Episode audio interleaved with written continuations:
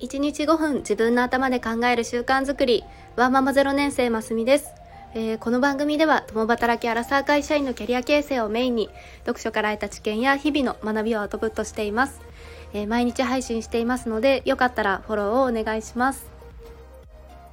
えー、いかがお過ごしでしょうか？私の住んでいるところは今朝雪が降っていてあの少しだけ白く積もっていました。で息子に初めての雪を見せれるかななんて思っていたんですがあの早々にお昼には雨になってしまいました。ちょっとまた雪が降る機会が、まあ、今年あるかなという感じですが、まあ、寒いし滑るし大変なんですけれど の楽しみにしたいと思います、えー、では、えー、今日の本題はキャリアのおすすめ方というのをテーマにお話ししたいと思います、え、皆さんはお仕事をされていてあなたは何年後どうになりたいみたいな質問ってされたことがあるでしょうか？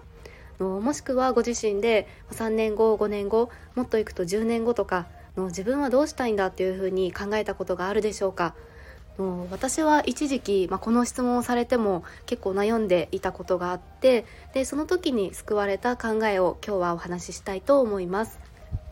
で結論キャリアの進め方には山登り型と川下り型という2つがあってでそれぞれのタイプによってキャリア構築は変わるんだというお話です。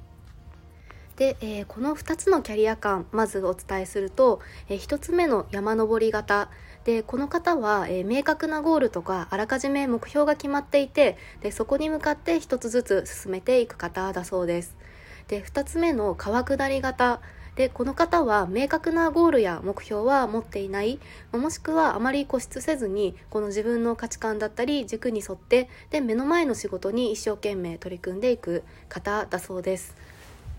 で、えー、例えばあの私の中で「ワンピースのあのルフィは山登り型だと思います。で、あの、海賊王に俺はなるっていう風に 決めていて、で、どんな道のりをこう辿るにしても、ゴールはこの海賊王っていうところは明確に決まっていて、で、それになるために仲間を集めたり、戦ったりして進んでいく。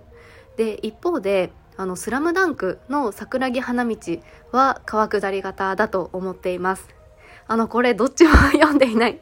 方がいたらすいません。で、スラムダンク自体はあの高校バスケのインターハイに出場して、で、全国制覇を目指す漫画です。で主人公の桜木花道はの元からバスケットマンになって全国制覇がしたかったわけではなくてもう単純に高校で一目惚れした先輩がいてでその先輩に「バスケは好きですか?」っていうふうに聞かれてもう「はい好きですスポーツマンですから」っていうふうに答えてしまってで後々バスケ部に入部してでそこから、まあ、あの仲間ができてで全国制覇を目指していくっていう流れなんですよね。で「ワンピースも「スラムダンクものこの仲間ができて、まあ、一緒に進んでいくっていう過程は同じなんですけれども、まあ、この主人公自体は、まあ、それぞれ型が違うんじゃないかなと思います。はいでここまでであもう自分はこれだと山登り型だとか川下り型かなみたいにのもこっちの方だと分かる方はいらっしゃるでしょうか？である会社の調査では、えー、1000名の管理職の人に自分はどちらの方かっていうのを聞いてみると、えー、山登り型が2割で川下り型が8割だったそうです。で大多数の人がこの川下り型でキャリアを構築しているというふうに答えたんですよね。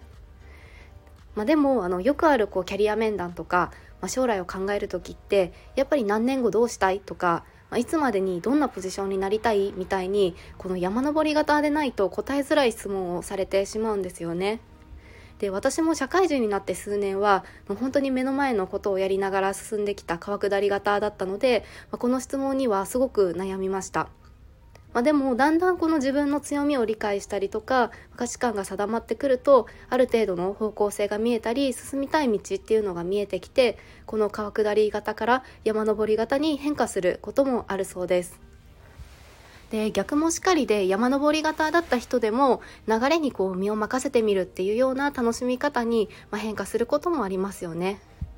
で大事なのはこのどちらの型がいいかっていうことではなくてでも自分の中の型を知ってこの自分の基盤というのをもう持っておくことでこの違う方のアプローチを受けたとしてもあ自分って何がしたいんだみたいな悩みが少なくなると思います。えー、今日はこのキャリア構築のお話で山登り型と川下り型の2つの進め方があるというようなお話でした。えー、では今日のお話が何か気づきがあったと思ってくださったらいいねボタンやフォローしていただけると嬉しいです、えー、お聴きくださり本当にありがとうございました。それではまた明日の放送でお会いしましょう。